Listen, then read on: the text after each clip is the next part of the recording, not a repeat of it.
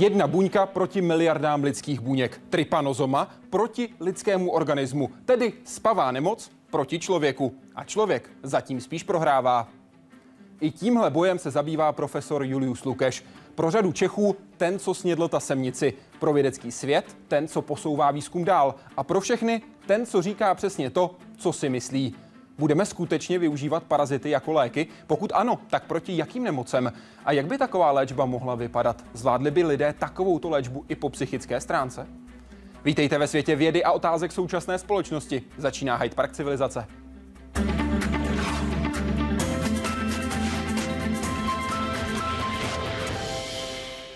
Pane profesore, vítejte, dobrý večer. Dobrý večer. Děkuji, že jste hostem Hyde Parku Civilizace, že budete odpovídat na otázky diváků, které můžete vy, naši diváci, posílat dál. Stačí, pokud dorazíte na web www.hydeparkcivilizace.cz. Tam jsou všechny cesty, které můžete využít pěkně pohromadě. Na vaše otázky bude odpovídat profesor Julius Lukeš. Parazité jako životní vášeň a do určité míry i životní styl. Při studiu organismů, které lidi po celou dobu jejich existence doprovází, se profesor Julius Lukeš dostal v uvozovkách na druhou stranu barikády. A to, co většina lidí považuje za své nepřátele, označuje spíše za souputníky, kteří s lidmi po staletí žili v symbioze. Posledních 50-100 let jsme se opravdu přesunuli do naprosto hygienického, hermetického prostředí a, z těch parazitů se snažíme zbavit. To je ale podle profesora Lukeše chyba. Podle něj člověku jejich paraziti rozumí a jsou pro něj přínosem. A aby to dokázal, rozhodl se jít příkladem. Potápníka nebo tasemnici vyzkoušel na vlastní kůži, respektive zažívací ústrojí. A pohled do něj by tak dnes vypadal zhruba takhle. Podobných pokusů na sobě samém pak provedl víc. Takže víceméně ten přístup pana profesora Lukeše je spíše takové, takový novátorský. Ale jeho výhoda je, že žije v bohaté západní části světa, kde je dostupný uh, zdravotnictví. Myslím si, že lidi v Africe nebo v Indii, v Jižní Americe by, by asi tvrdili něco jiného. No. Nechal se kousnout i mouchou cece, ale jen kvůli focení. O smrtelně nebezpečnou spavou nemoc nestál, ale věděl, že riziko, že moucha bude přenašečem trypanozomy, je zhruba 5%. Právě tato skupina parazitů je jeho největším vědeckým tématem. Zároveň má za sebou expedici po světových oceánech, kde zkoumal miniaturní podoby života.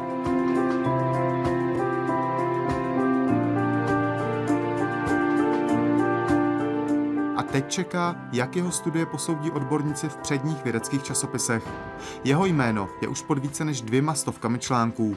A pozitivní recenze nezbírá jen díky své práci, ale i přístupu ke kolegům a životu vůbec. Byla jsem právě překvapena mile jeho bezprostředností, která tam byla už od počátku. Postupem času mě nakazil, nemyslím teď parazity, ale uh, tou vášní pro tu vědu a proto ty parazity studovat. Even in this lab, I would say he's the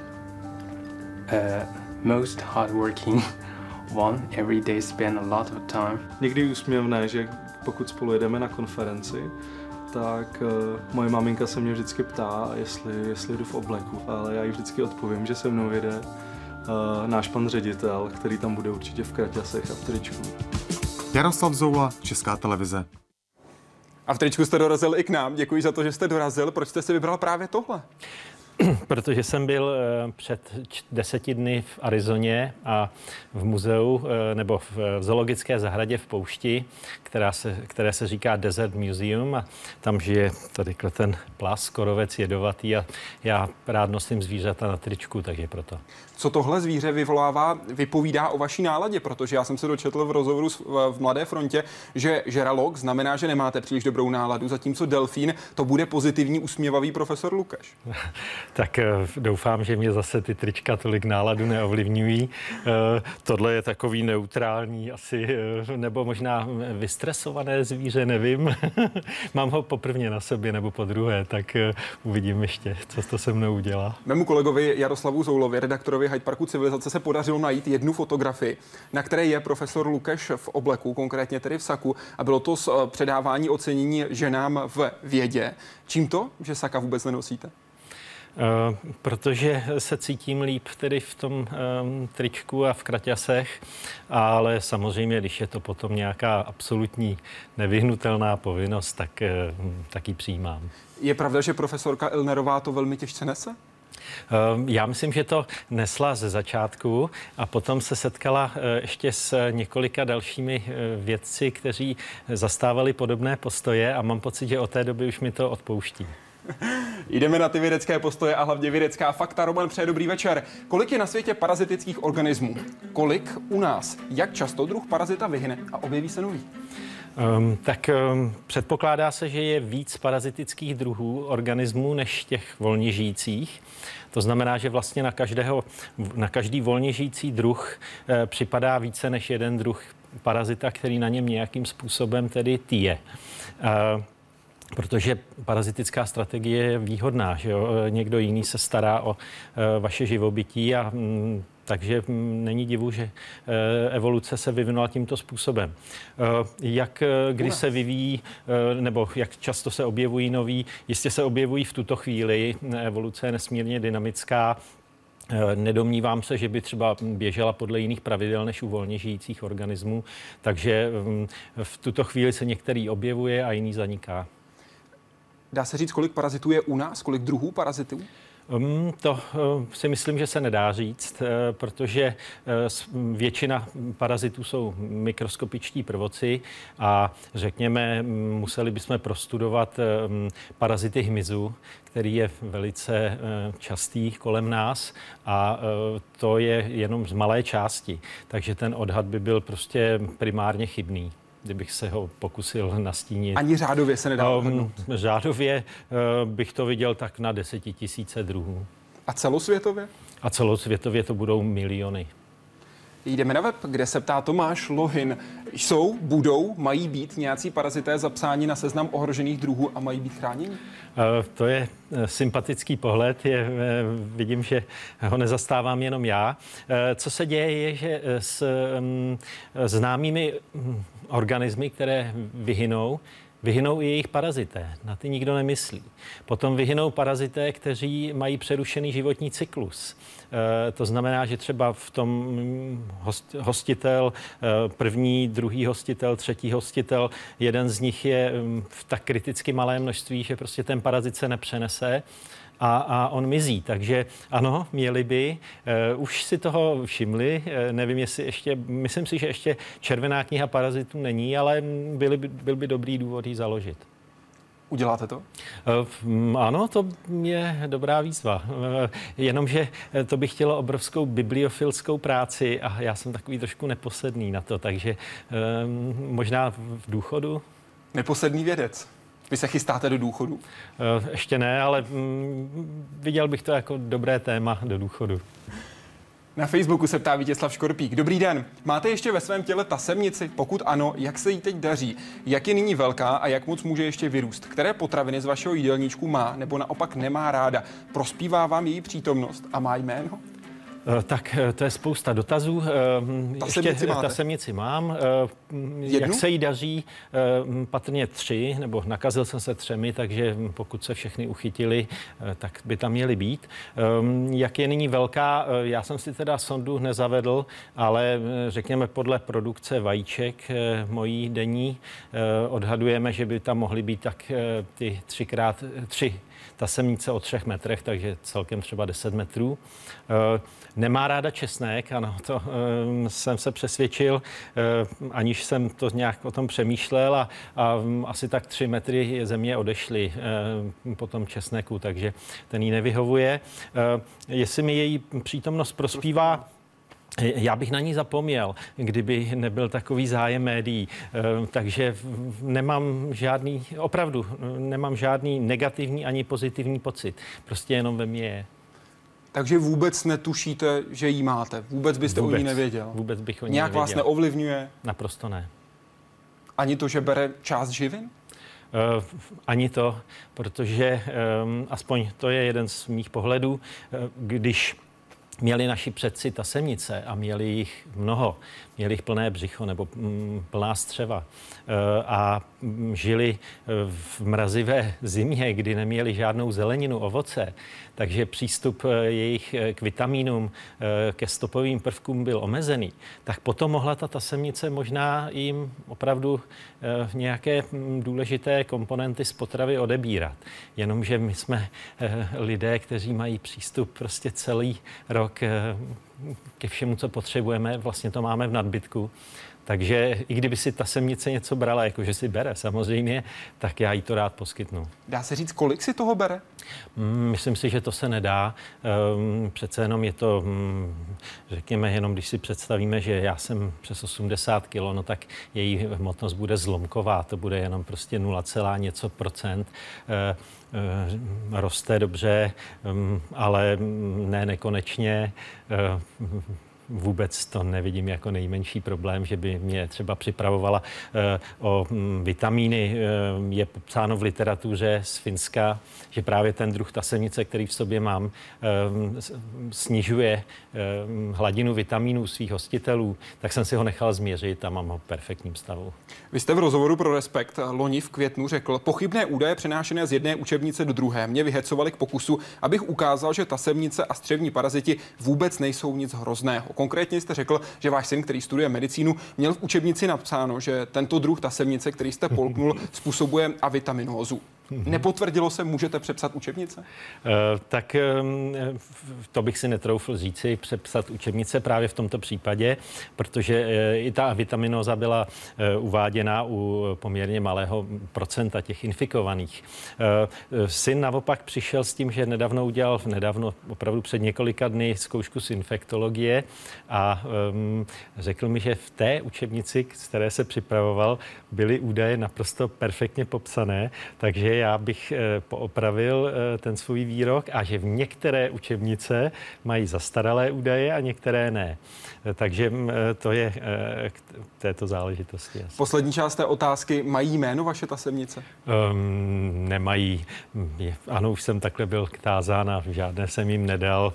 Um, opustím je, třeba by mě to potom víc mrzelo, takže zase takovou, takový vztah k ním nemám, abych je pojmenoval. Vy si navazujete takhle vztah s parazity, že by vám uh, to mrzelo, když vás opustí? No právě, že kdybych je pojmenoval, tak by mě to mrzelo. Když je nepojmenovávám, tak to je známka, že ten vztah tak zase hluboký nebude. Je fakt, že jste říkal, že jste byl pišný na to, když vašemu malému synovi se poprvé objevili v těle parazité. Eh, tak eh, to byl moment, kdy jsem byl v práci a manželka mi telefonovala, že eh, syn že jo, do nočníku nebo řekněme něco vyprodukoval a popsala to a mi bylo jasné, že se jedná o škrkavku. A v té době, to znamená před 24 lety, eh, už byla škrkavka opravdová vzácnost. Eh, těch eh, nálezů v českých Budějovicích, řekněme, byly je desítka za rok. No tak jsem to bral jako určitý sympatický signál ze strany syna a nakonec myslím si, že ho to taky nějakým způsobem předznamenalo a k parazitům si žádný negativní vztah po tomhle zážitku nevytvořil.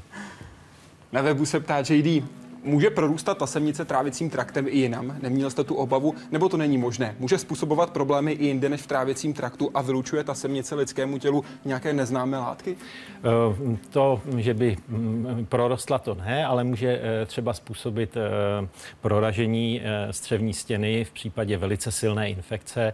To nehrozilo. Takže mm, je to mm, parazit, který je studovaný 100 let, eh, tak nějaké, o nějaké překvapení třeba z hlediska jeho infekčnosti nebo patogenity, tam jsem se vůbec ne, neobával. Eh, a teď jsem zachytil, ta poslední část otázky mi unikla, eh, ale Myslím, že to, to, jaké látky? Jaké látky, jestli, jestli nějaké ne, neznámé tělu. To je zase asi zhruba ta předchozí odpověď. Uh, ona si bere prostě mm, výživu, je to, že jo, poměrně složitý organismus, uh, ale jelikož já mám té výživy nadbytek, tak není nejmenší problém uh, se s ní podělit. Nic nevylučuje? Nevylučuje nic, ona nemá vůbec vylučovací soustavu. A přijímá celým povrchem těla. Přesně tak. Ta semnice není jediný parazit, o kterém profesor Lukeš hovoří jako o možné budoucí léčbě našich problémů, našich nemocí. Škrkavky, tasemnice, svalovci, roupy a další tvorové, kteří žijí na úkor jiných organismů, včetně lidí. Ti se sice téměř všech těchto parazitů úspěšně zbavili, teď ale zjišťují, jestli to náhodou se snahou o mícení všeho cizorodého nepřehnali. Člověk zvítězil nad celou řadou nemocí, které pro něj byly dřív smrtelné. S tímhle pokrokem a důrazem na hygienu ale došlo k ohrožení jemné rovnováhy mezi lidmi a celou plejádou mikroorganismů, které na nich anebo přímo v nich žijí. Své o tom ví tady v Parazitologickém ústavu Akademie věd. Ať lidé chtějí nebo nechtějí, na a v jejich tělech cizorodé organismy žijí. A v celku se jim daří. Tahle mikrobiologická zoo, jak jim vědci říkají, tvoří svět sám pro sebe. Svět, který podle mnohých lidi ke své škodě ohrožují. Já si myslím, že taková ta přehnaná hygiena a vlastně takový ten západní způsob života má taky svoje úskalí. Podobně e, ničí ten náš mikrobiom antibiotika, která do sebe dostáváme v relativně v hojném množství. Prostě se to s tím antibiotiky stále ještě přehání. Parazité nejspíš lidi chránili před alergiemi, jsou ideální pro léčbu některých hnisavých ran. Jen ve svých střevech si každý člověk nese zhruba 2 kg bakterií. A v krvi, pokud má tu smůlu, že ho kousne infikovaná moucha cece, je jeden velice starý organismus, který ale vědci zkoumají nikoli pro jeho pozitivní, ale naopak smrtelně nebezpečné účinky. Trypanozoma. Po infekci trypanozomou dochází k jejímu namnožení krevním řeči do takové míry, že vlastně toho svého hostitele naprosto vyčerpá. Vezme mu veškeré energetické zásoby a ten, ten organismus víceméně eh, zemře na vyčerpání. O trypanozomách a spavé nemoci se učí už děti na základních školách a věci jejich životní cyklus dobře znají. Přesto ale ví, že vakcína nejspíš nikdy nevznikne a že vše, co mohou dělat, je podílet se na vývoji nových postupů. I to ale není snadné. Even though we found the right medicine to control the disease from spreading during the old time, but as we know, any kind of creature in the evolution, they can adapt to the environment. Narážíme vlastně na tu adaptabilitu toho organismu. To znamená, že opravdu i ty léky byly vymyšlené a ono opravdu se stane rezistentní vůči těm lékům a, a prostě zase nějakým způsobem se s tím poradí. Ke slovu přišly genové úpravy samotného parazita, nebo i tato chovná stanice v Bratislavě, Tady se rodí sterilní samci mouchy cece, kteří ve volné přírodě brzdí rozmnožování celé populace. Zdravé samice se totiž mohou pářit jen jednou za život a neví, že si vybrali nevhodného partnera. I takových podob nabývá boj s miniaturním, ale smrtelně nebezpečným parazitem. Jaroslav Zoula, Česká televize. Jdeme na web, kde se ptá Ivana S. V jednom vašem článku jste uvedl, že se chcete dožít dne, kdy obezita bude léčena tasemnicí. Jedná se podle vás o reálný způsob léčby, nebo je to pro dnešní společnost stále sci-fi? Je to stále sci-fi a možná jsem eh, trochu eh, přehnal své konstatování, protože eh, ty data, které jsem si potom dohledal v literatuře pro schopnost ta semnice, řekněme, bránit obezitě, nesvědčí. Není proto podklad. Je to taková obecná znalost, ale, nebo mezi lidmi se to říká, ale bohužel to na to nevypadá. Já jsem to říkal tak, že kdyby tomu tak náhodou bylo, no tak jako parazitologové by, jsme, by nás bylo třeba mnohem víc a e, vlastně by to byl úžasný, úžasná záležitost, ale e, zatím musím couvnout a je to sci-fi. Daniel Vodan se na Facebooku ptá, k čemu je to dobré? Nějaké výsledky nese mít ta semnici v těle? Eh, tak eh, ta, ta semnice byla trochu extrémní případ, ale třeba eh, jsou opravdu studie ve Spojených státech, kde infikují lidi celou řadou mm, helmintů, to znamená červů, a Ukazuje se, že dochází k poklesu jejich alergií, zánětů střev a tak dále. Těchto těch studií je opravdu poměrně dost a i nejprestižnější časopisy o nich referují. Eh, já jsem eh, tuhle tu tasemnici vzal v podstatě jenom tak, protože byla k dispozici a bez nějakého dalšího eh, zvažování. Ale třeba jsem udělal teď pokus, že jsem se infikoval velikým množství ehm, prvoků, kteří se jmenují Giardie milionem. Ten by mě, a speciálně Giardie, který jsou um, svázaný teda jako paraziti člověka a přímo ten kmen a nic mi neudělali, tak kolega posloužil jako kontrola a vzali jsme si tu dávku ještě jednou a on přece jenom teda lehký průjem měl. Já jsem neměl ani ten lehký průjem. Každopádně prostě se zdá, že v literatuře je eh, celá řada těch eh, parazitů nebo eh, organismů, kterým říkáme paraziti, popsána v negativním světle, protože to lidé očekávají. I ty věd, ti vědci nakonec. A když chcete získat finance třeba pro svůj výzkum, no tak jistě napíšete, že zbavit se toho určitého organismu je lepší, než ho mít a, a aby vám na to dali prostředky. Takže se to povedlo. My jsme prostě ty parazity odstranili, řekněme, téměř v České republice a v tom bohatém světě. No a hold, já si myslím, že přichází doba, kdy některé z nich zase pozveme zpět, ale zdůraznil bych některé opatrně Eh, v určitém části lidského života a podobně. Koho pozvete? Tak já už bych třeba pozval blastocystis, což je prvok. Eh, v Dánsku běží velice zajímavé studie, kde ukazují, že eh, třeba bohatší lidé mají blastocystis ve střevě, protože asi cestují víc. Co způsobuje? Ta, ta je spojovaná s střevními průjmy, Eh, a zdá se, že vůbec eh, žádné průjmy nespůsobuje. A naopak, že lidé, kteří mají tuhle tu blastocyci v sobě, takže mají i pestřejší bakteriální um, floru, neboli mikrobiom, jak mu teď říkáme.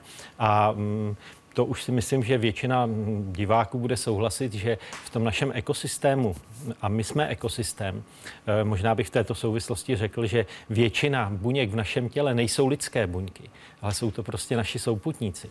Tak eh, je vždycky lepší mít ten ekosystém pestrý když prostě eh, vyndáme z, Afri- z afrického ekosystému slony a velké přežvíkavce, tak zaroste a, a úplně se e, změní.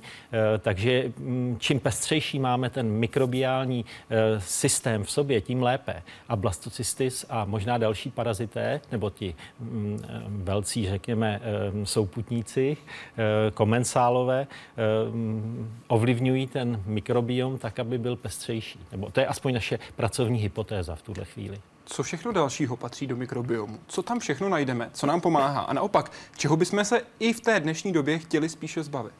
Tak v ten mikrobiom to, je, to jsou v podstatě převážné většině bakterie. V širším pojetí do něj můžou být zahrnovány i viry, což jsou takové, jako, mm, takové struktury na, na hranici života, anebo jenom určitého chemického chemického pojetí, takže, ale dobře, jsou brány v potaz. Takže ta většina mikrobiomu jsou prostě bakterie. A ty bakterie jsou jak na naší kůži, eh, v pohlavních orgánech, eh, prakticky všude, v očích, ve vlasech, všude máme niky na těle, které jsou pro ně vhodné, ale naprostá většina v nich, z nich je ve střevním systému. Co dalšího byste chtěl mít ve svém těle?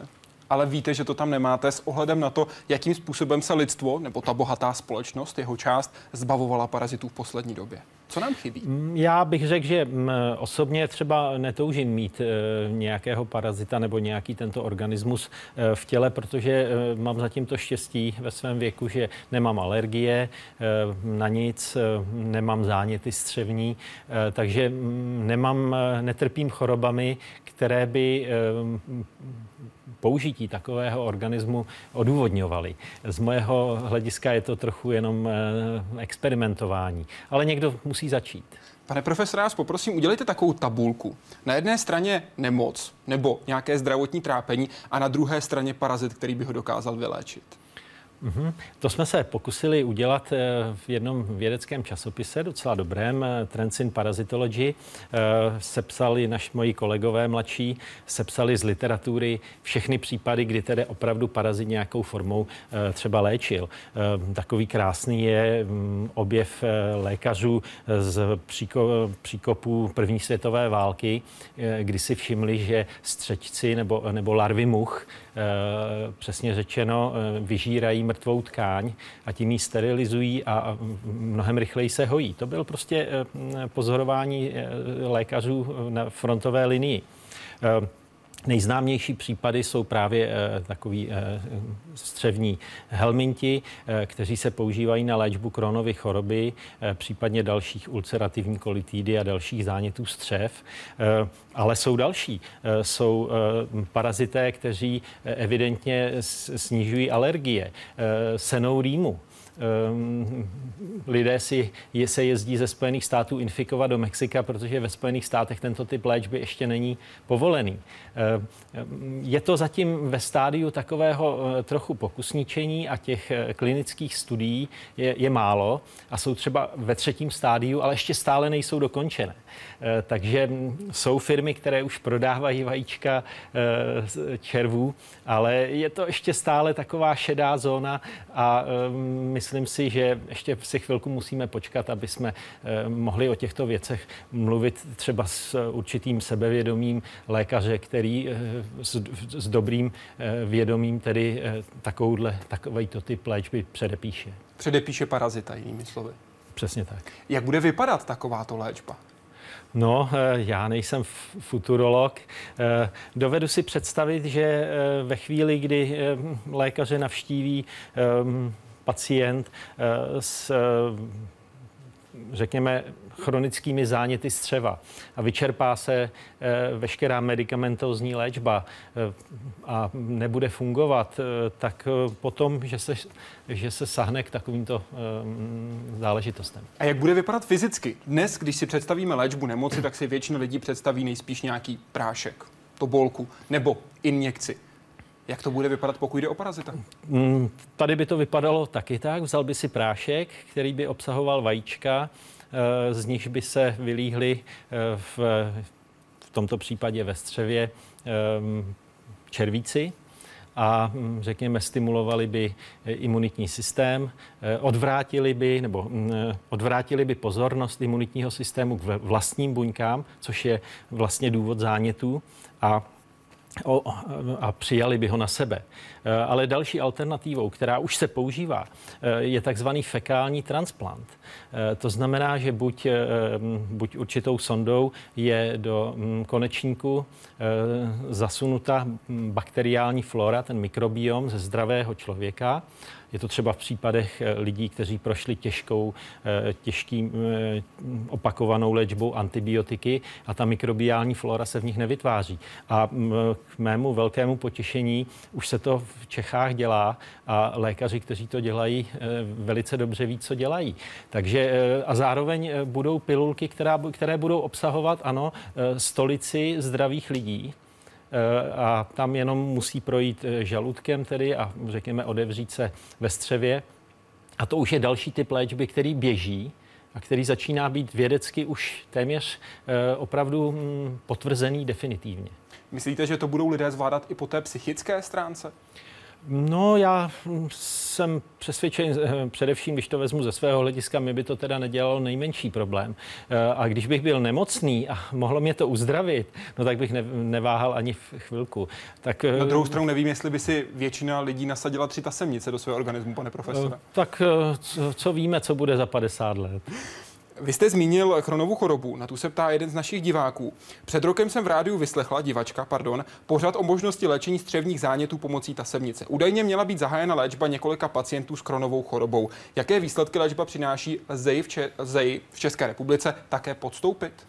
No, možná to bylo jedno z mých eh, časných, trochu naivních prohlášení, eh, kdy jsem si myslel, že věci půjdou rychleji, ale ono to tak často nebývá. Eh, na tomto výzkumu pracuje moje kolegyně doktorka Pomajbíková a jedná se o velice, řekněme, svižně myslící mladou vědkyni, takže to bude rychle. Eh, v tuto chvíli ehm, předběžné pokusy, které dělá, eh, bude dělat na eh, potkanech s kronovou chorobou a takže na nich teprve musíme přesvědčit sami sebe a řekněme oponenty a lékaře a potom tedy eh, požádáme ministerstvo zdravotnictví o um, pokusy na informovaných dobrovolnících, ale um, to, co jsem si myslel, že bude trvat rok, dva, tak uh, ono to bude trvat déle. A navíc podotýkám, uh, také se to třeba nepodaří. Ale ale to přesvědčení eh, části vědecké komunity, že nastal čas tyto pokusy dělat, to tady je a mm, jako věci k tomu přistoupíme a když, když pokusy budou negativní, tak řekneme, nevyšlo to, omlouváme se. Doplním, že Kronova choroba je zánětlivé onemocnění, které je chronické, které se objevuje ať už v tenkém nebo ve tlustém střevě, v podstatě jakékoliv části trávicího traktu. A já bych tam možná dodal, že je to typ choroby, která eh, před 50 lety byla lékařům prakticky neznámá a která eh, jejíž nástup je raketový. Opravdu ehm, těch pacientů přibývá eh, tak, tak velkým množství, že se nad tím, ale jenom v bohatém světě, jenom v západním světě, ve Spojených státech, v Evropě. Eh, takže mm, věci si, jsou si jisti, že to nemůže být třeba změnou eh, naší genetiky nebo určitou genetickou dispozicí těch pacientů, ale že je to něco z naším vnitřním prostředí. A do, do jisté doby se předpokládalo, že to jsou chemikálie, s kterými se setkáváme v prostředí. Eh, je, je možné, že se na tom podílejí, ale eh, všechno svědčí proto, že to je změna prostě eh, v mikrobiomu, v, v organismech, které normální člověk v sobě má. Zdravý Zatím člověk. jde o jednotky případů na 100 000 obyvatel. No, už jsou to, já si troufám říct, že už jsou, jsou to desítky v tuto chvíli. Uvidíme, jaký bude další vývoj. Další otázka je od Vítězslava. Může si pořídit člověk vlastní tasemnici, může si vlastní tasemnici pořídit kdokoliv, nebo by se do toho měl pouštět jen odborník a parazitolog? Na parazitologii, omlouvám se. Doporučil byste vlastní tasemnici, případně jiného parazita běžným lidem? Jaké to má výhody a jaké naopak rizika? Jen tak, pod odborným dohledem?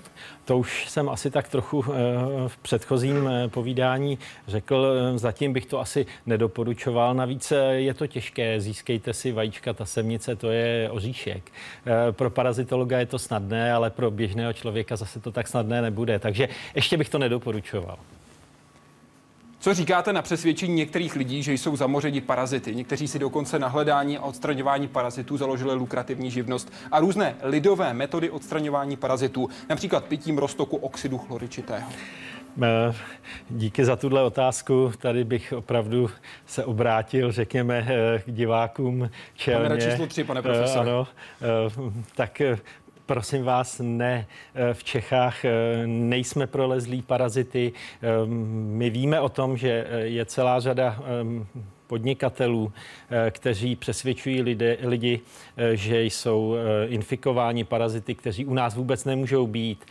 Je, je zde celá řada diagnostických laboratoří, jsou tu kompetentní lékaři. Takže když někdo má hluboké přesvědčení, že v sobě parazita má, tak je třeba ho diagnostikovat rigorózními lékařskými postupy, Určitě se dostane k lékařům, kteří to zvládnou. Pokud je ten test negativní, je třeba hledat příčinu jeho potíží někde jinde.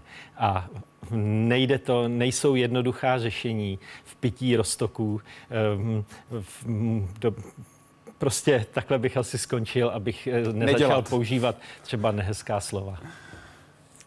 Dobrý večer, přeje VŠ. Který druh parazita zabil v historii nejvíc lidí?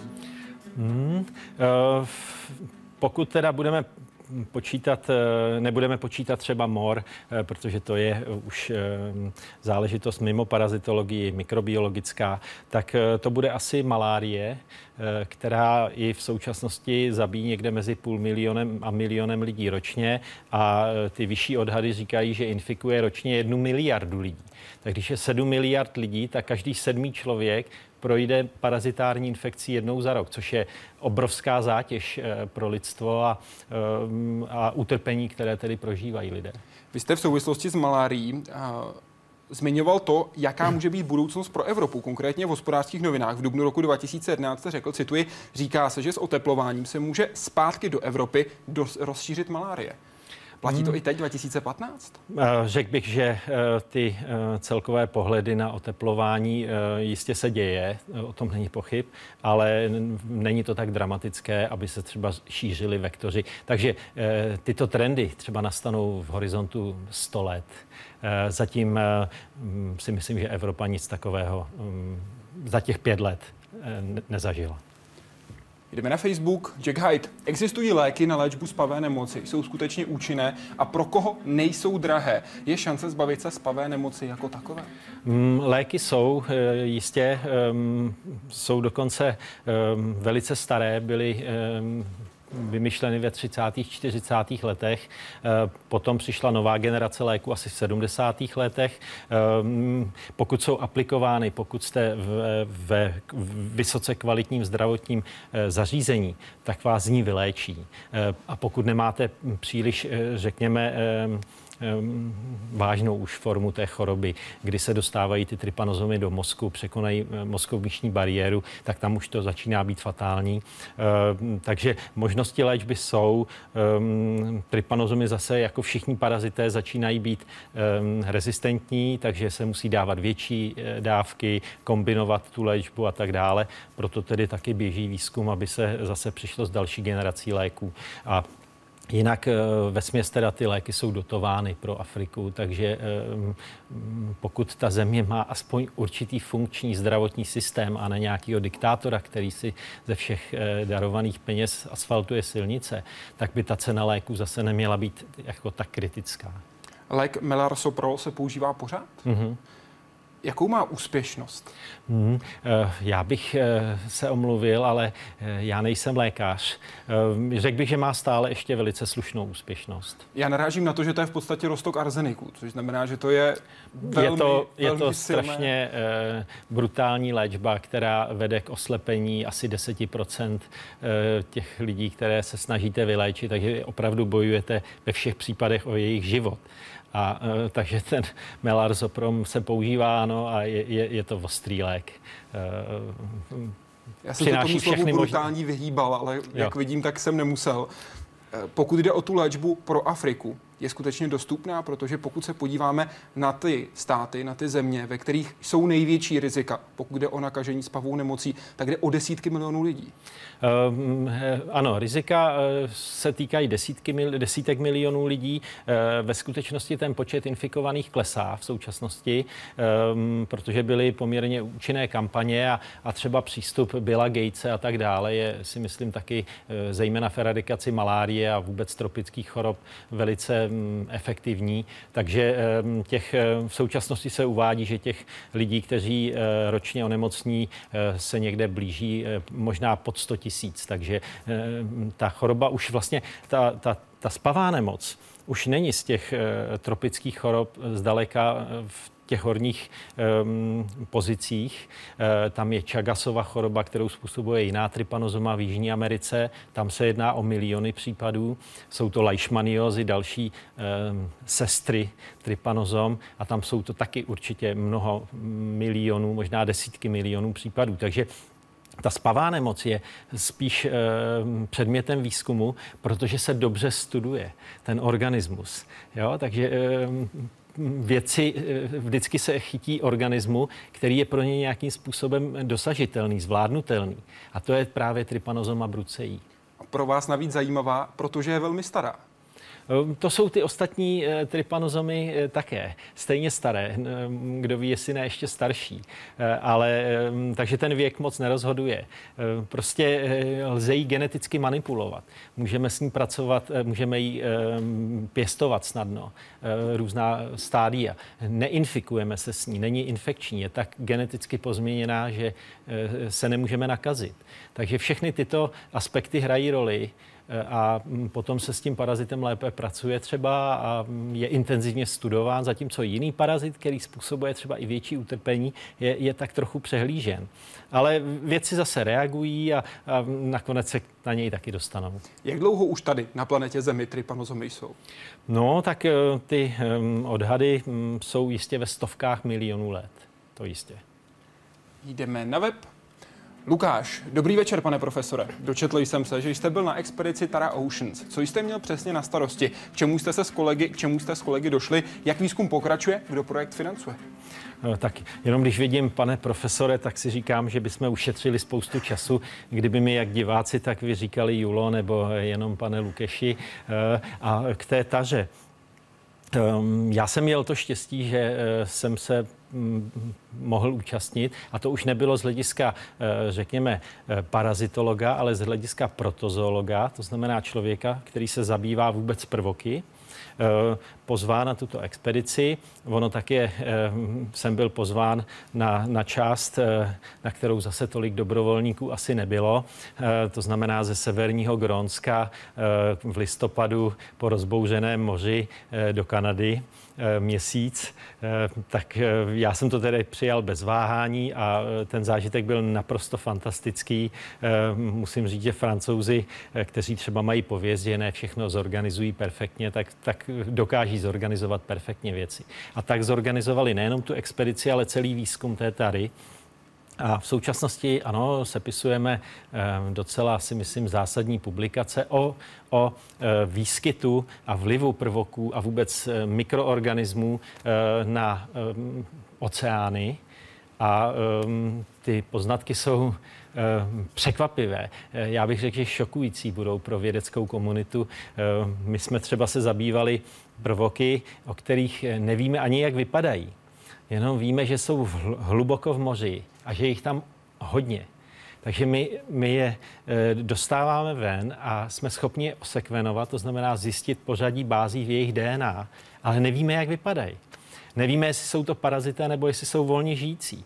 Ehm, a když si představíte, že e, ehm, země je pokrytá oceány a ty oceány jsou hluboké, a e, takže i kdyby tyto prvoci žili, řekněme, od 100 metrů hlouběji, a my víme, že jsou až v 6 tisících metrech, tak eh, to je obrovský eh, objem. Eh, to můžou být jedny z nejčastějších organismů na planetě a my stále nevíme, jak vypadají. Toho vůbec nevíme o hloubkách oceánů poměrně Přesně dost. Tak. My... Pokud se podíváme na nejčastější bakterii, ta byla objevena před 20 lety. Ta byla objevena před 20 lety, přesně tak. Takže, eh, ale zase eh, časy se mění, eh, umožňuje to vývoj molekulární biologie a zlevnění těch sekvenačních metod. Jsou vědci, kteří se vydávají na takovéhle lodi, na takovéhle expedice, jsou donátoři, kteří to podpoří. Takže třeba ta loď je pronajatá za jedno euro od jednoho miliardáře, což je hezké gesto, že jo, když vám ji pronajíme na několik let eh, takhle velkoryse. A, eh, tak, a mění se metody a mění se pohled na oceán. Teď třeba mm, eh, v časopise Science v minulým týdnu vyšel článek právě, který vlastně také mapuje eh, pohled na oceán z hlediska, mm, z hlediska prvoků. Je to vlastně první, ale mm, od našich kamarádů, s kterými jsem si vlastně ještě dneska dopisoval před dvěma hodinama. Eh, a eh, takže já věřím, že, že se dozvíme víc, eh, že už je to na spadnutí. Vy jste se dozvěděli už řadu věcí teď. Ať už se to týká například toho, co mě zaujalo, proč hladina zelená v některých jižních mořích? Uh, v, ano, uh, tak všichni sledujeme zprávy, že hoří amazonské pralesy, že vypaluje, vypalují um, Borneo. To jsou tragédie a dějí se a je třeba jim bránit, je třeba s těmi vládami mluvit a vysvětlovat jim, že, že si nedělají dobře Oni už to třeba začínají občas si chápat, ale teda jde to pomalu. A, a je to pod drobnohledem. Jo, sleduje to Greenpeace, eh, sleduje to vědecký svět, um, jsou o tom konference a podobně. Ale nikdo nezjišťuje, nikdo si neuvědomuje, že v oceánu, prvoci v oceánu, produkují stejné množství kyslíku eh, jako všechny lesy dohromady.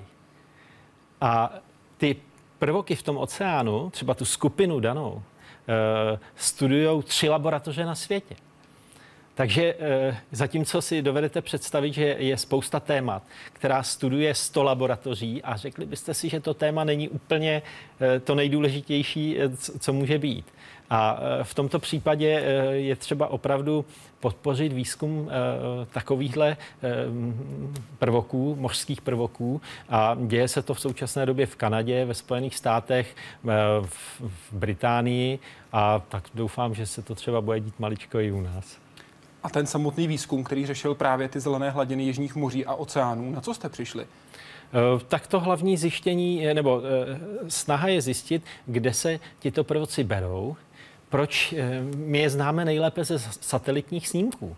Jo, vidíme, že se objeví prostě 100 kilometrový, jo, 100 kilometrový, někdy 300 kilometrový oblak v moři, zelený, dýchá intenzivně, produkuje, eh, produkuje kyslík a pak zmizí. A jak to? Proč se objeví? Kdy zmizí? Takže ten výzkum třeba ukazuje, že za to zmizení jsou odpovědné viry. Že ho prostě napadnou a zlizují a všechno to klesne ke dnu. A e, v určitou dobu, když ty podmínky se e, zase ukáží jako příhodné, tak se ten prvok zase namnoží. Takže se mapuje, e, řekněme, touto formou. Tyhle vzorky se sbírají legračními způsoby, že třeba se zaplatí komerčním lodím, které pro, pro, pro, pardon, proplouvají určitou oblastí oceánu, aby sbírali protože věci nedostanou peníze, aby tam mohli jet s lodí a jenom je sbírat. Eh, takže teď je taková kampaň v Austrálii, kde se snaží přesvědčit třeba majitele jachet a škunerů, aby sbírali. To by, eh, a je to takzvaný eh, crowdsourcing a tak, kdy se získávají peníze a lidé se, celá řada lidí se proto natchne a mohli bychom mít veliké množství vzorků za prakticky eh, nulové výdaje. Takže to jsou sympatické kampaně, které teď běží a uvidíme, jak dojdou daleko. Budeme je sledovat. Profesor Jaroslav Leger na základě výzkumu parazita způsobujícího toxoplazmózu říká, že tak, jako u nižších savců i u člověka, tento prvok způsobuje změny chování. Jaký je váš názor na tuto hypotézu a existuje způsob, jak se to, to, toxoplazmózy, omlouvám se, zbavit? Mm, určitě eh, toxoplasmóza se dá léčit. A teď k té eh, eh, Jarda Fleger je hm, kolega, ehm, který ehm, tuto teorii ehm, řekněme, vyznává a svým vědeckým výzkumem podporuje 20 let.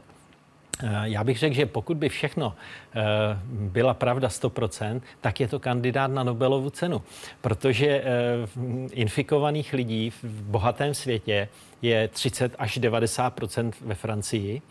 A pokud by toxoplasma naše chování ovlivňovala tak zásadním způsobem, no tak, tak má gigantický vliv na západní společnost, na bohatou společnost. Eh, já se domnívám, že pravda bude někde eh, na půl cesty a eh, tleská mu, že, že toto téma odevřel a že zase velice tvrdohlavě si za ním jde. Před 20 lety si z něj dělali legraci, teď už ho začínají brát vážně. Eh, takže eh, a proč to toxoplasma dělá v rychlosti? Dělá to proto, že eh, my jsme jejím mezihostitelem a ona chce, aby nás sežral tygr. Ta toxoplasma neví, že tady tygr není, že tady je jenom kočka, ale stále, řekněme, náš mozek oslab, zpomaluje tak aby jsme před tím tigrem neutíkali tak rychle jako zdravý člověk a tím pádem nás sežral, e, toxoplasma se v něm vyvine do dalšího stádia a parazit je happy. To funguje ale u dalších parazitů. Třeba ty, kteří napadají mravence, umí něco podobného.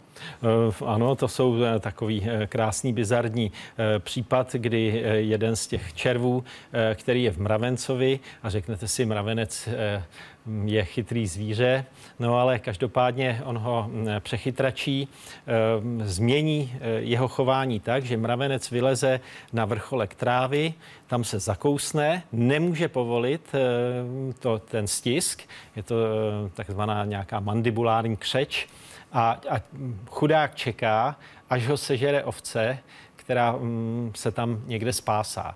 Takže, e, a to je jenom z mnoha případů. E, takže e, ti třeba starší diváci si pamatují film Vetřelec a my jako parazitologové si říkáme, že to ani nebyly tak dramatické záběry a že Někteří parazité se chovají tak, že kdyby si to vzali jako téma režiséři z Hollywoodu, tak by jim to snad diváci ani nevěřili. Vy teď myslíte Kudlanku? Eh, myslím třeba Kudlanku, když eh, jsme s kolegou byli, eh, myslím, v Jižní Číně, tak viděl Kudlanku, jak spadla do vody a podával jí větvičku. Prostě kudlanka je sympatické zvíře, že, jo, že jí z té vody pomůže. A v tu chvíli ta kudlanka v podstatě v boku praskla a vystřelil z ní um, červ, který byl minimálně stejně velký jako ona. Představte si, že byste v sobě nosil něco, uh, co by bylo také tlustá hadice, minimálně dva metry dlouhá. Uh, no, takže kudlanka to nepřežila a červ eh, se dostal tam, kam chtěl, to znamená do vody, naklást vajíčka, takže on stál za tím, proč kudlanka spadla patrně do vody. Ona tam nespadla jen tak. Jsou schopni paraziti přežít ve vesmíru na planetách nebo ve volném prostoru? Hmm, tam bych si řekl, paraziti jsou stále jenom běžné buňky jako volně žijící, jsou to eukaryotické buňky, to znamená mají jádro není nejmenší důvod se domnívat, že by měli větší šanci přežít v mimozemském prostoru než, než jakékoliv jiné organismy. Naopak si myslím, že mají nižší, protože oni jsou závislí na hostiteli. Oni musí mít k sobě ještě nějakou další buňku. Sami Takže jsou, nepřežívají. jsou zranitelnější. Je česká věda skutečně podfinancovaná, nebo jen čeští vědci neumí s penězi pořádně hospodařit a dávají se peníze na nesmyslné projekty? Co by českému výzkumu pomohlo nejvíc? Co vás nejvíc, nejvíc štve? No, je, ano, tak eh, teď hm, můžu snadno něco zkazit, že jo? Eh, třeba když řeknu, že je česká věda přefinancovaná, tak moji kolegové mě nebudou mít rádi. Takže, Vy vždycky říkáte pravdu, jak sám eh, říkáte. Tak hm, dobře, budu se držet svého postoje. Domnívám se, že česká věda přefinancovaná rozhodně není. To ne. Eh, zároveň si troufnu tvrdit, že už není eh, nijak dramaticky podfinancovaná. To znamená, ta eh, část státního rozpočtu od roku 2008-2009 byla buď zarovnaná, nebo, nebo rozpočet tedy na vědu, když budu mluvit přesně, který se někde pohybuje kolem 27 miliard korun. V České republice v současnosti tak eh, až, až začal klesat. E, problém byl, že e, byla snaha podříznout e, finance akademii a tam předchozí vlády a tak dále navrhovali tak dramatické snížení rozpočtu akademie, že to bylo likvidující. E, proč se to dělo? Ten argument byl, akademie je něco z minulosti, e, veškerý výzkum přesuneme na, do univerzit a to jistě má svoje reálné jádro většina západních zemí takhle funguje. Na druhé straně se ukazuje, že akademie je mm, velice slušná instituce, nepolitická, vede si, myslím si, že ve výzkumu také velice dobře, její, její produktivita roste a já bych v této souvislosti řekl, že produktivita české vědy roste. Ehm, měli bychom být optimisti a věřit tomu, že tenhle ten trend nejenom udržíme, ale s tímto trendem, že bychom se dostali na mm, průměr Evropské unie, už se mu blížíme. Eh, záleží, jak vědu hodnotíte, jestli berete počet vědců na počet obyvatel, nebo jestli berete, kolik eh, publikací ten vědec průměrný vytvoří, nebo kolikrát je ta publikace citována ve světě, to znamená respektována. Ale když tohle všechno vezmeme v potaz, tak, eh, tak česká věda se zlepšuje. Já si myslím, že peníze, které přišly z Evropské unie, byla šance, pokusila se je česká věda využít. Musím říct, že když jsem mluvil se svým slovinským kolegou před třemi dny v Rakousku, tak eh, ten úplně pozoruje, jak česká věda dobře využívá eh, peníze na infrastruktury, na, na vědeckou infrastrukturu což zrovna Česká republika je známá tím, že využívá peníze špatně z, z Bruselu. Takže ty, které byly použité na vědu, se zdá, že jsou využity dobře. A co vás teď štve? Poslední část té otázky. Hmm, co mě štve? Uh, ano, tak uh, štve mě, že se sta- mluví stále o excelenci české vědy, že budeme podporovat excelenci, ale když na to potom přijde, a řekněme i, i, i kvalitní eh, oponenti nebo kvalitní hodnocení eh, tu jednotlivé vědecké týmy posoudí jednotlivé ústavy a mm, identifikují ty opravdu výborné, ale zároveň a to s tím jde v ruku v ruce, i ty podřadné nebo velice slabé, takže eh, chybí často vůle, a to je zase, řekněme, součást české povahy, do toho, jak se říká, říznout a eh, těm eh, špičkovým opravdu přidat, ne o 5 Eh, přidáme těm nejlepším o 5% a těm nejhorším ubereme o 5%. Eh, takže tohle to... Takže ty nejhorší odříznout a ty peníze dát těm nejlepším. Eh, a, a udělat to s větší odvahou, než se tomu děje. To bych si myslel, že snad moji kolegové ještě zkousnou. Pane profesore, dá se člověk považovat za parazita planety Země? Splňujeme některá kritéria pro takové označení? Hmm, to je zajímavá otázka. Eh, mm, myslím si, že ne, eh, protože parazit prostě potřebuje jinou buňku. Eh, my jinou buňku nepotřebujeme. To je takový širší pojetí pojmu parazit. Lidé se prostě v evoluci se organismus, který má vhodné podmínky, tak se přemnoží prostě kdyby mohla, tak se přemnoží bakterie nebo se přemnoží sloni. Ona je vždycky něco limituje. A lidé se přemnožují a z, z, doufejme, že se začnou limitovat, jsou taky inteligentní, tak doufejme, že přibrzdí a mm, že, že tu Pokud planetu ne, tak nezničí. nás přibrzdí evoluce? Samozřejmě, určitě. Je spousta mechanismů, který nás přibrzdí, když to neuděláme sami. Říká parazitolog Julius Lukeš. Děkuji, že jste byl hostem Hyde Parku Civilizace. Díky za pozvání. Příští týden bude hostem profesor Pavel Dungl, známý to ortoped, muž, který má na svém kontě víc než 10 tisíc operací. Ptá se budete moc samozřejmě celý týden. Přeji vám hezký večer.